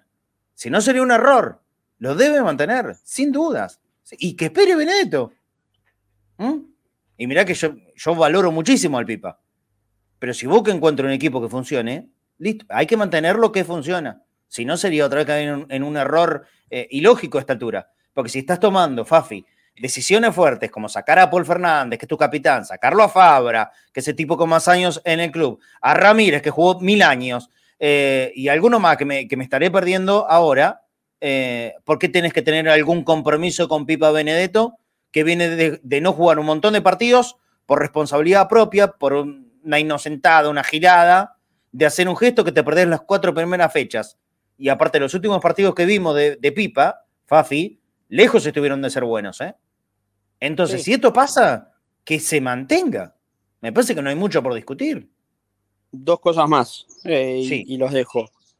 Dale. Mañana es un día clave para ver si la bombonera vuelve a tener a sus 5.000 hinchas en la tribuna sur. El lunes, ayer, eh, ya hubo gente del ministerio junto con gente de Boca recorriendo esa tribuna. Le han mostrado a la gente de Boca que han hecho, entre comillas, obras porque eran solo unos arreglos, pero que ya han dejado. Sacaron los andamios, ¿no? Exacto, han estado nuevamente los andamios. Eh, Boca ya ha presentado en la justicia. Mañana hay una nueva eh, visita y ahí se va a saber si Boca vuelve a tener ese sector habilitado o no. Para el domingo, que yo les aviso desde hoy y sin adelantarles nada porque es sorpresa, pero se va a dar un momento emotivo porque es la vuelta de Palermo a la bombonera y porque en Boca ya uh. planifican un recibimiento especial para el Titán. Bueno, bien, bien, bien. Bien, eh, hay, que, hay que agradecerle a Palermo todo lo que hizo. Eh, lo que hiciste por Boca no se olvide la vida, Martín. Ni hablar que, Boca tiene que romper la cancha para. Vayan preparados. El homenaje. Ok. Listo, Subsanaría un error anterior con otros ídolos de Boca que han llegado. Qué día tan emotivo la, despedida de Martín, ¿eh? Uh, los días más emotivos. Yo, ya había lagrimeado mucho cuando se había despedido Guillermo. ¿Se acuerdan cuando se despidió del en la mitad de la cancha? Me, quebré ese día, ese día me quebré. ya pasaron 10 eh, años de ese momento. Lo que sí, lo que, sí, no, bajó, no bajó nunca, ¿no? A, darle una plaqueta, nunca nadie, ¿no? Bueno, quizás. ¿Qué? Sí, Marcel. Eh, digo, lo que sí la gente de Boca puede, va a poder tener tranquilidad que no va a haber el filtro, ¿no es cierto? Todo depende de mañana. Todo depende de mañana. ¿No sabes por qué lo digo? Porque si estructuralmente la bombonera, según la, doctora fiscal eh, Ramírez, está, está habilitada estructuralmente, puede haber límite de aforo eh, ilimitado. Mejor dicho, Perdón, eh, un aforo ilimitado. una aforo ilimitado. Lo máximo que le puede pasar es una multa económica. En el medio hubo declaraciones del expresidente de Boca Angelici diciendo que desconocía cómo era la, lo que había dicho César Ramírez y que él está fuera de la política de Boca. Sí, está de novio, está bien. Como detalle. Me, parece, muy bien. Eh, pero digo, porque como en otro lugar se cae gente, se cae gente de tribuna y se permite eh, un ilimitado aforo, la máxima pena es una multa económica, con Boca pasará lo mismo, ¿no, Fafi? Sí, estimo, no sé. Claro, este, pues si no, eh, si no, hay una regla diferente. Hay que, o, la, regla del barrio de la Boca y la regla del barrio de Núñez. Ahora, si se arregla lo estructural que dice la doctora, puede entrar la cantidad de gente que sea. Y en el peor de los casos, será una multa económica. ¿O no? No, bueno, yo el silencio porque no te No, no, está bien. Me, parece perfecto. Digo, porque en Núñez, en Núñez hubo, hubo 10.000 personas más de las que puede recibir el estadio. Las leyes para Boca y nada más. bueno. por eso. Por eso. No, si no, hay, si hay tema de distrito. El distrito de la Boca es una cosa, una ley, el distrito de Núñez es otra ley. ¿Cómo es? Son dos países diferentes. ¿Cómo es la cosa? Porque hay una cuestión confusa, que la propia fiscal habló en la semana y había dicho que el tema de las grietas que se viralizaron los videos, qué sé yo, no tenía que ver con la inspección. sino que era el exceso de aforo. Que era el exceso de aforo. Y hoy fueron a chequear el tema de las grietas y, es para poder habilitar. O sea, ¿era el aforo o las grietas? ¿O están buscando una excusa? La grieta es otra. Todos sabemos esta altura. Sí, la, grieta es otra, me parece. Eh, yo, los dejo. Mañana, por último, eh, sí el Tribunal de Disciplina va a decidir, obviamente con el informe del árbitro, cuántas fechas le dan a Villa, porque fue expulsado directamente. Si el, informe del árbitro entiende que fue por una agresión, o que si así fue, pero la puede llegar a detallar, pueden ser más de una fecha y pueden ser ya hasta tres. Dependiendo si es agresión o una situación de juego. Todo depende del yo, creo, yo creo que tres fechas sería demasiado. Sí. Me parece normal para el tipo Estamos hablando de las leyes para Boca, ¿no? Bueno, sí, sí, tenés razón. Chao, Fafi. Abrazo grande. Abrazo grande. No, no, en serio, eh, fuera de broma con esto. ¿eh? Estamos ante algo muy grave. Eh, y, hablándolo muy en serio. Aquí estamos hablando sobre una, cuestión ya manifiesta. Manifiesta. Tendenciosa y manifiesta. De la fiscal César Ramírez. que lo que pasa en una cancha es tomado de una forma y lo que pasa en otra cancha en su mismo distrito, porque estamos hablando de la capital federal, la ciudad de Buenos Aires, La Boca y Núñez pertenecen a la ciudad de Buenos Aires, con la misma fiscal, en una cancha se toma una medida y en otra cancha se toma otra. Es joda. Bueno, esto es, evidente. si me permitís, pues yo esto no, no hablé justo en la semana que pasó esto yo no estuve y volví para hacer análisis y a mí me gusta venir acá a hacer análisis de, los partidos y hablar de táctica, aunque Boca haya pedido 4-0. Pero acá, para, digamos, yo todavía no me había expresado sobre esto acá. Yo veo un, eh, un entramado muy, pero muy, muy claro, como pocas veces visto algo que sea tan burdo, tan, tan transparente, que hay un conjunto de poderes judiciales, mediáticos, policiales y políticos a través del Ministerio de Seguridad que están presionando a Boca y generando un, eh, digamos, y están generando una presión para con el tema del estadio de Boca, que es un problema que Boca debe resolver, que tiene que abordar y todo, pero la seguridad de los hinchas no es una joda. Vivimos en el país con mayor cantidad de muertes por violencia en el fútbol y entre esas muertes muchas tienen que ver con la seguridad por las condiciones de los estadios. En la, en la cancha de Boca hace una semana y en la cancha de River eh, hace tres días, gente cayéndose de las tribunas. Y no es algo nuevo. No, no sé, digamos, hay gente que se muere por esto. No es una joda. Saben que yo además investigo estos temas, trabajo de esto. Entonces, no me parece un tema de joda y no me parece un tema que sea una mercancía política para que venga un grupo de oposición o de lo que sea para generar un entramado político, policial, eh, mediático y judicial para meter presiones. Porque las elecciones no se ganan por ahí, no se pelean por ahí. La salud de los hinchas, la seguridad de los hinchas y el cuidado de los hinchas no me parece ni en pedo una forma para generar presiones políticas. seguridad dentro y fuera de la cancha, Sebastián. Ahora yo pregunto. Hay que tener en cuenta los que no entran y que después tienen problemas con la policía. Entonces la seguridad es tanto adentro por eso de la cuestión policial. del estadio. Por eso lo de la cuestión policial, porque la zona liberada, la salida de la bombonera, ya, ya la sabemos todos. Pero está peor, está como en los años 80. Por eso, ya la Como se sacó a la luz, el partido con Central Córdoba se estuvieron todos cuidando. Por eso, entonces, la presión es policial, la presión viene del Ministerio de, Seguridad de la ciudad, la presión viene de la, desde las instancias judiciales a partir de, digamos, de, del Poder Judicial a partir de la fiscal César Ramírez, y la presión viene a través de los medios, que de repente hay todo un conjunto de medios hegemónicos que todos se les ocurrió en la misma semana hacer la encuesta de si Boca se tiene que ir a la bombonera. Cuando aparecen candidatos opositores, a decir que Boca se tiene que ir a la bombonera. Pregunto de eso, también tuvo que hablar ex dirigentes de Boca tuvieron que salir a aclarar que no tenían absolutamente nada que ver con esto. No aclares que oscurece, no aclares que oscurece, ya sé a lo que te refieres. No aclares lo que oscurece siempre en el mismo lugar, pero bueno. Em, pregunto desde la más absoluta eh, ignorancia de esto. ¿Boca no tiene manera de recusar a Celsa Ramírez? Porque me parece que es muy evidente lo de esta señora. Lo pregunto sin, sin conocer la respuesta. ¿Boca no tiene manera de recusar a la fiscal? Hubo ocho causas es, Es evidente, repito, es, es, evidente y es manifiesto. Con la misma fiscal.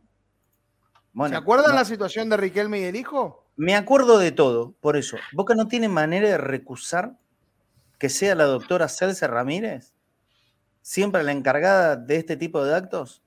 ¿No hay otro fiscal en la ciudad de Buenos Aires que se pueda encargar del tema? ¿Siempre tiene que ser Celsa Ramírez? Lo pregunto desde la ignorancia, capaz que no se puede, ¿eh? Yo no tengo ni idea. Lo pregunto desde la ignorancia. ¿No hay manera de recusar a esta señora? Porque me parece que ante esto el mismo video que, habíamos visto de, uh, un, hombre cayéndose de una tribuna hacia la platea baja en la cancha de Boca, terrible, que, se clavó todo, lo vimos un video el mismo domingo en la cancha de River. Alguien que se cayó de la tribuna de la platea media a la platea baja. Lo mismo, igual, exacto, exacto, se tiró, se tiró. Y esos son actos irracionales de esos tipos, ¿eh? El de, en, el, en la bombonera y en el monumental. Actos irracionales, una locura. Se tiraron. Fue uno de los argumentos, perdón, fue uno de los argumentos de Celsa Ramírez también, ¿eh? Fue uno de los argumentos de Celsa Ramírez para clausurar una tribuna alta en el otro extremo de la bombonera. Lo dijo ella, no lo estoy inventando yo. lo eh, dijo ella en una entrevista. Por eso pregunto. En River, en River se tiran, no pasa nada. En Boca se tiran, clausura de una tribuna. En River entran 10.000 personas más de las que están habilitadas, que ya son un montón, son 85.000, ¿no es cierto? Entraron aproximadamente 10.000 más y es pasible de una multa económica. Y ya al día de hoy, todos sus delfines del periodismo ya afirman y recontrafirman que River no va a tener ninguna suspensión. Así que tranqui, no pasa nada. Los mismos delfines, los mismos delfines que anunciaron por lo menos tres o cuatro días antes que Boca podía tener problemas de clausura. Finalmente lo decidieron clausurar un sábado al mediodía cuando no tenés tiempo ni de, de respirar, no de reaccionar. El sábado al mediodía le suspendieron un pedazo de tribuna Boca y le impidieron ir a 5.000 socios con todos los problemas que ya sabemos perfectamente que tiene Boca para poder brindarle a su gente espacio, espacio capacidad en la bombonera. 5.000 menos tuvo que haber. Después los terminaron acomodando no sé dónde, pero hubo menos gente. Entonces, ante esta manifiesta, este manifiesto accionar permanente, reiterado, recurrente y todos los adjetivos que se te ocurran que van hacia el mismo lugar. De Celsa Ramírez para Convoca Institución. Boca Institución. ¿No puede recusarlo? No puede. Porque acá que salga a hablar Amial. Amial puede decir mil cosas. Y creo que, que de hecho lo dijo cuando salió la... A ver, ¿qué es esto? Eh, me están poniendo en la pantalla. Fiscalía especializada en, delitos en eventos masivos. Eh, eventos masivos, Elsa Ramírez. Paseo Colón, 1333, piso 12. Teléfono 5 299 4400, interno 2145 21 45 83. a cargo del Ministerio Público Fiscal, la única encargada. O sea, la única encargada de eventos masivos es Elsa Ramírez. Ok, Perfecto. La única encarga, raro, ¿eh? porque hay muchos eventos masivos en la ciudad de Buenos Aires. Que haya una sola persona encargada es como mínimo raro. Me da la sensación que queda tacor. Pero no importa. Ok, es César Ramírez. ¿Y alguien le podría pedir explicaciones a César Ramírez por qué lo que pasa en Núñez no es pasible de sanción y sí lo que pasa en la boca exactamente lo mismo? ¿O yo acá estoy diciendo una boludez? Porque se cayó un tipo en la bombonera y un tipo en el monumental. ¿O estoy diciendo una boludez? ¿Miento? No. Hubo más gente de la permitida en la bombonera y en el monumental. ¿Miento? No. ¿Qué se suspendió? Una tribuna de la bombonera. Y según la fiscal César Ramírez, entre otros argumentos, ahora aparece lo de las fallas estructurales, según la doctora César Ramírez, los arquitectos con los que hablamos nosotros dicen que Boca no tiene ninguna falla estructural que podría aguantar un terremoto. Los que hablamos nosotros, ¿eh? capaz que no saben nada los arquitectos y sabe mucho más la fiscal César Ramírez. Y los ingenieros. Que, será fiscal de arquitectura y ingeniería, habrá estudiado César Ramírez. Pero entre los argumentos para la suspensión de la bombonera hablaba de exceso de aforo desde el partido contra Corinthians. O yo estoy loco. Lo dijo ella desde el partido contra Corinthians. O lo inventamos nosotros. ¿Lo dijo ella, sí o no? ¿Sí? Lo dijo ella. Desde el partido con Corinthians, Boca viene con exceso de aforo y también que se cayó una persona.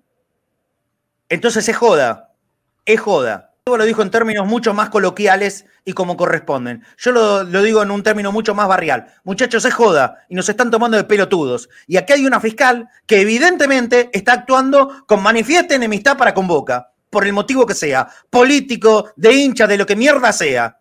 Pero hay una fiscal que tiene que mantener una línea de objetividad y de neutralidad, por sobre todas las cosas, de neutralidad que para un lugar decide una cosa y que para otro lugar decide otra cosa. Entonces se joda. Y se llama César Ramírez. ¿Pueden poner, por favor, otra vez el cartelito como me pusieron recién? Como para que sepamos dónde está trabajando esta gente. ¿Mm? Que, son, eh, que son hombres públicos, ¿eh? Son hombres públicos. En la calle Paseo Colón, al 1200. Esto es entre Cochabamba y Garay. Los ayudo. Cochabamba y Garay. Paseo Colón entre Cochabamba y Garay. Ahí está la Fiscalía número 35 de eventos masivos, donde trabaja la doctora Victoria Celsa Ramírez. Fiscalía número 35, Paseo Colón, 1333, entre Cochabamba y Garay. Piso 12. El número de teléfono es 5299-4400, interno 2145. Es una funcionaria pública, ¿eh? es una funcionaria pública. No estoy dando ningún dato privado, es una funcionaria pública. Trabaja para nosotros. La fiscal Celsa Ramírez, en Paseo Colón, 1333, piso 12. 5299, 4400, interno 21 a 45. Si alguien tiene ganas de llamar y preguntar por qué las decisiones en un lugar de una manera y por qué con la misma situación en otro lugar se decía algo absolutamente diferente.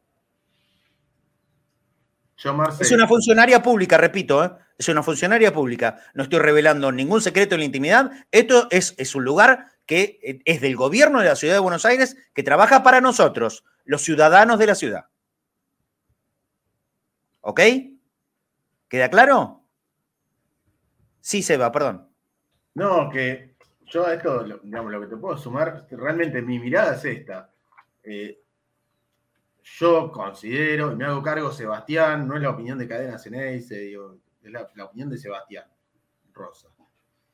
Yo veo que además esta actuación de esta, de esta fiscal que trabaja como funcionaria pública está, yo veo un entramado en la que la actuación de, digamos, por dónde, por el cargo que ocupa en relación a los distintos trabajos que ha tenido y a las relaciones de poder que tiene íntimas, por ejemplo, con Daniel Angelici, ¿sí? Y con parte del, Poder Judicial, que particularmente tiene muy buen trato con Daniel Angelici, yo lo que veo es una intención desde ese lugar de generar una presión para con la, dirigencia actual de Boca. Entonces, yo personalmente creo que hay, y, repito, eh, no es cadena Ceneice, es Sebastián el que sea ese cargo y esto me hago cargo, yo. Tranquilo, tranquilo. Yo veo un entramado de poder que tiene una presión mediática, mediática a través de varios de los medios televisivos y de diarios más importantes del país, a través de la policía o de cuestiones policiales del Ministerio de Seguridad de la Ciudad y del espacio del Poder Judicial, través de la fiscal César Ramírez, por ejemplo, que están metiendo presión contra la dirigencia de Boca. ¿A través de qué? De la seguridad de los hinchas. Y si esa es su forma de hacer política poniendo en riesgo la seguridad de los hinchas, no quiero ni saber, ya sé cómo cuidan el club. Yo ya sé cómo cuidan el club, ¿eh? Digo, si, si, si lo que piensan de los hinchas es que somos carnada.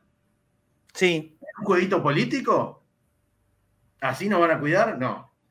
Eh, es, un término muy exacto el que acaba de decir eh, Seba Rosa. Carnada. Así nos sentimos a veces. Nosotros somos carnada, de un juego político. Sí. Y yo esa no me la, la, verdad es que mi seguridad y mi cuidado sí, se merece mucho más que eso. Si Boca tiene que hacer arreglos, arreglos importantes en las estructuras de la bombonera, que los haga ya, ¿eh? Obvio.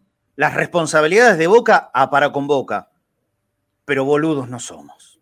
Simplemente eso, eso vale señalar. Boludos no somos, ¿eh? Nos damos cuenta de todo. Nos damos cuenta de todo. Y cuando es tan grosero, cuando es tan grosero, da mucha bronca. Da mucha bronca. Porque nos damos cuenta que nos tratan de boludos. Eh, bueno, listo. Eh, era un tema a hablar. Ojalá que mañana o cuando vayan a inspeccionar eh, vean que las cosas están bien y si Boca tuvo que hacer trabajos, que los haya hecho, por supuesto. ¿eh? A las responsabilidades de Boca también les apuntamos. Si es que las tiene y, Boca tiene que arreglar cuestiones de, la estructura, del cemento, de la tribuna, que lo haga, obviamente. ¿eh? Acá no está en duda nada de eso. Ahora, tampoco que te vendan el verso del miedo que la bombonera se está por caer, porque eso sí que es una falacia atroz y horrible, horrible el de darle miedo a los hinchas que una tribuna se esté por caer, es mentira, es mentira. Y no porque lo diga un cualunque como yo que no sabe nada de esto, sino que lo están diciendo arquitectos e ingenieros que estudiaron de verdad sobre estas cosas y estudiaron a la bombonera. No hicieron un castillito con, eh, con, con palitos de helado. ¿De acuerdo? Estudiaron la bombonera porque laburaron en la bombonera, como por ejemplo Pablo Batangelo y tantos otros. Pero Pablo Abatancho, Pablo Abatangelo, perdón, es una palabra muchísimo más que autorizada cuando se habla de la bombonera. Y él dijo que no hay ningún riesgo. Si hay alguna grieta por solucionar, que lo hagan ya. Y está perfecto, que lo obliguen a hacerlo, que lo hagan. Que lo hagan, por supuesto. el, departamento encargado de obras que está a cargo de Carlos Navarro, lo tiene que hacer que lo haga, perfecto. Pero no nos tomen por boludos. No nos tomen por boludos, porque de esto ya nos dimos cuenta todos. Y para colmo, que ahora surge esto que pasa en el otro extremo de la ciudad, que es en el barrio de Núñez, exactamente lo mismo, con exceso de aforo y con un tipo cayéndose de una tribuna, en un lugar tiene sesión y en el otro no. Entonces, esas cosas, cuando no solo te toman por boludo, sino que te tratan de boludo, te vuelven loco te vuelven loco. Repito, la fiscal César Ramírez, que trabaja en Avenida Paseo Conón, 1333, piso 12. Es una funcionaria pública de la ciudad de Buenos Aires, que debiera dar explicaciones no en exclusiva, sino para todo el mundo, y en lo posible con una entrevista, no con mensajes de WhatsApp. En lo posible con una entrevista, para alguien que le pueda preguntar y repreguntar sobre cosas que todavía no podemos comprender. A mí me encantaría hablar con César Ramírez y preguntarle, doctora, ¿Qué es lo que pasó en la cancha de River? ¿Hubo exceso de aforo? Sí, ok.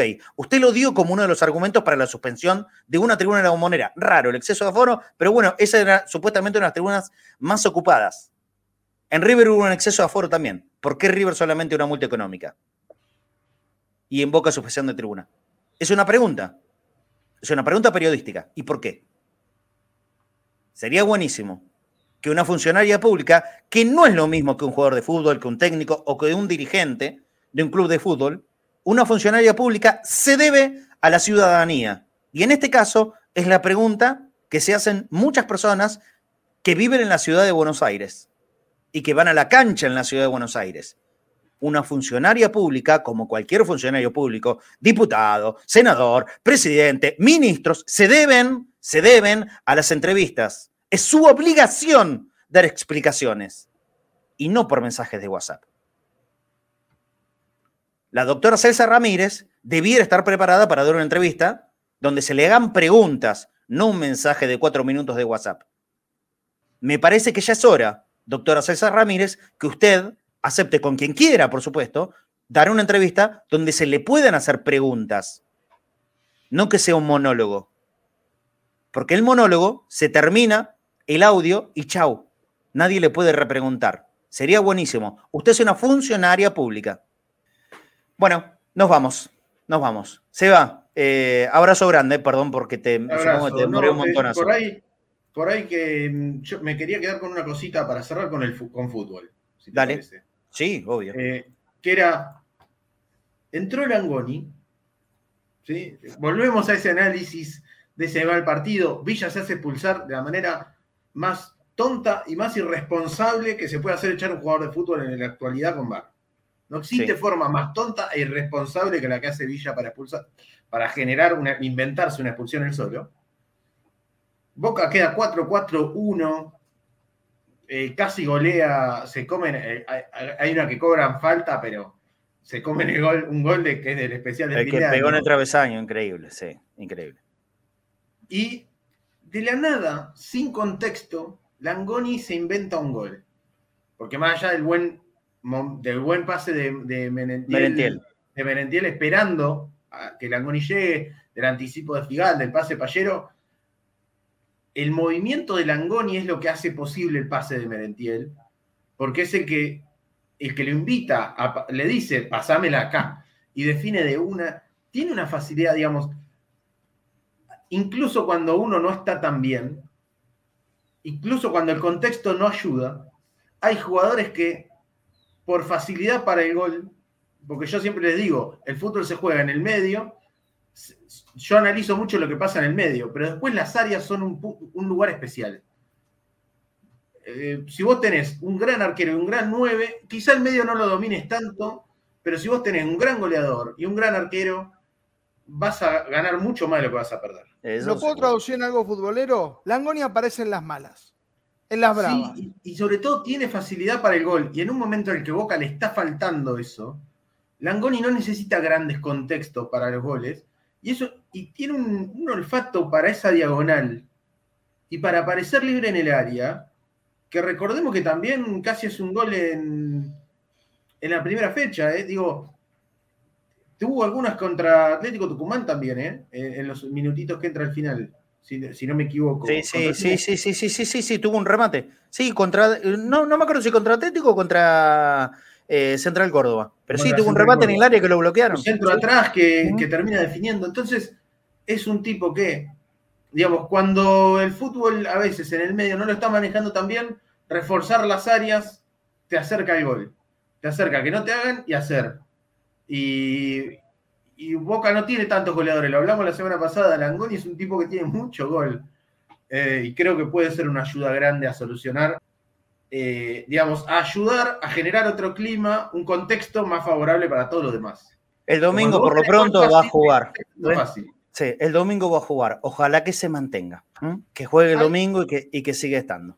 Hay una explicación también que eh, la salida de Garro en Talleres le quita poder ofensivo al local y el ingreso de Pallero es lo que hace que Boca tenga un mejor control en la mitad de la cancha y tenga más posibilidades. Es verdad que el gol de Langoni llega por una jugada aislada, pero a partir de ese momento creo que Boca reacomodó las fichas y pudo haberlo empatado.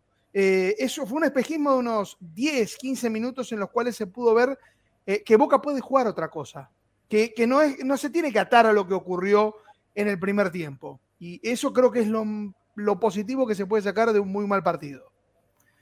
Bueno, nos vamos, ¿eh? nos vamos, ya, ya se nos fue el programa. Truco va a ser el árbitro contra Platense este domingo. Truco, truco, truco. A ver, lo tengo antecedentes de truco. Sí, algo tengo.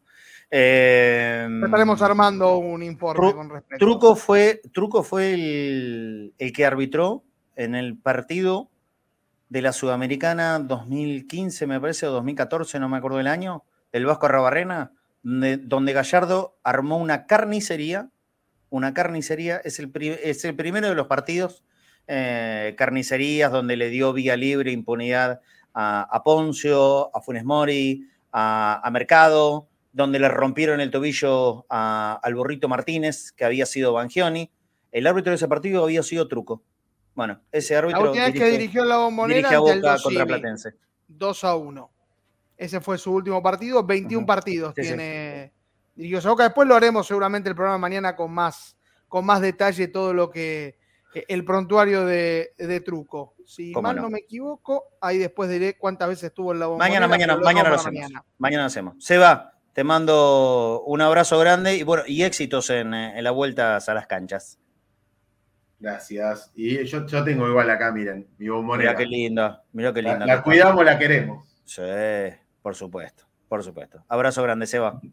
Nos vemos. Arroba corta y al pie 11, lo pueden seguir a Seba tanto en Instagram como en Twitter. Ahí presenta siempre todos sus grandísimos laburos, no solamente de los partidos de Boca, eh, sino de todo el fútbol en, en general por supuesto haciendo puntualidad nosotros en lo que son partidos de boca, pero analizan fútbol europeo, la selección argentina, ya tiene un gran equipo de laburo. Seba Rosa, él es la cabeza, por supuesto, el cerebro de arroba corta y al pie 11. Búsquenlo en Instagram y en Twitter, ahí van a encontrar todo este laburazo que hace siempre Seba. Antes de irnos, lo dicho siempre, em, necesitamos su ayuda, necesitamos la colaboración de, nuestro público. Se, hace cada vez más complejo esto. Eh, en Mercado Pago, para poder ayudarnos a seguir haciendo los programas, siempre algún regalito vamos a tener. El próximo Entre este fin de semana hay seguro, ¿eh? o, viernes, eh, sí, seguramente viernes, viernes a la noche. Este fin de semana largo, ¿no? Fin de semana largo, saber mucha gente, bueno. Eh, vamos a hacerlo igual, no importa.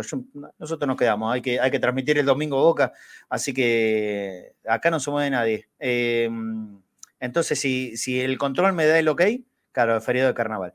Si el control me da el ok, seguramente viernes a la noche hagamos una noche de, entrebosteros y ahí voy a estar haciendo regalitos de las ojotas de bagunza, de los gorritos de, de cadena Ceneice para participar, más que nada como una excusa, es esto de los regalitos, para que nos puedan apoyar ustedes económicamente.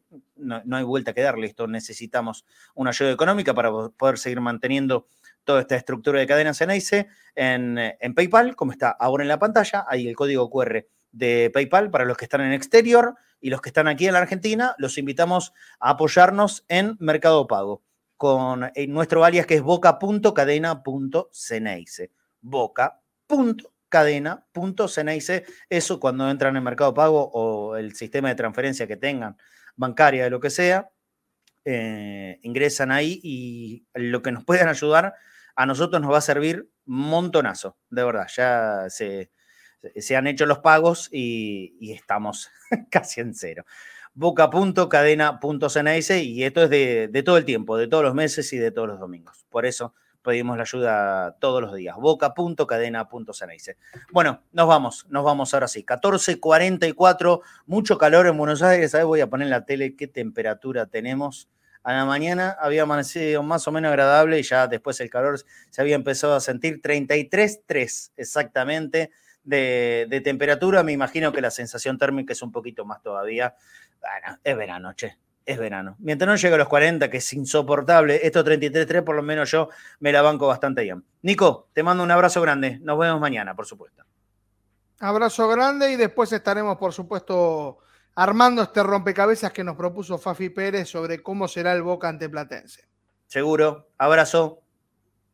Abrazo grande. Bueno, muy bien. Muchas gracias a todo el mundo. Eh, a ver, estas cosas, eh, como lo que hablado de César Ramírez, sí realmente me enoja, sí realmente me indigna, eh, porque va más allá de las opiniones. Acá no, no, hay opiniones. Eh, acá hay cosas que son evidentes, evidentes. Y cuando tenés algo que ya se estalla a la vista de todo el mundo y la quieren disimular, le quieren dar la vuelta, una vuelta que no existe, ya está hecho. No lo hagan más obvio, no lo hagan más absurdo, nada más. No lo hagan más absurdo somos muchos los hinchas de Boca y merecemos respeto. Por supuesto, cumpliendo las mismas reglas del deber de todo el mundo, de todos los demás. Por eso lo digo fuertemente, a lo que le corresponda a Boca, Boca lo tiene que hacer, por supuesto que sí. Acá no, nadie duda de eso, nadie duda de eso. Si Boca tiene que hacer trabajo sobre sus estructuras, que lo obliguen a hacerlo, ni a hablar. Lo primero y lo único importante es la seguridad de la gente. Estamos todos en el mismo camino con ese lugar, pero en el mismo. Ni un poquitito corrido por el costado. En el mismo. Vamos todos para el mismo.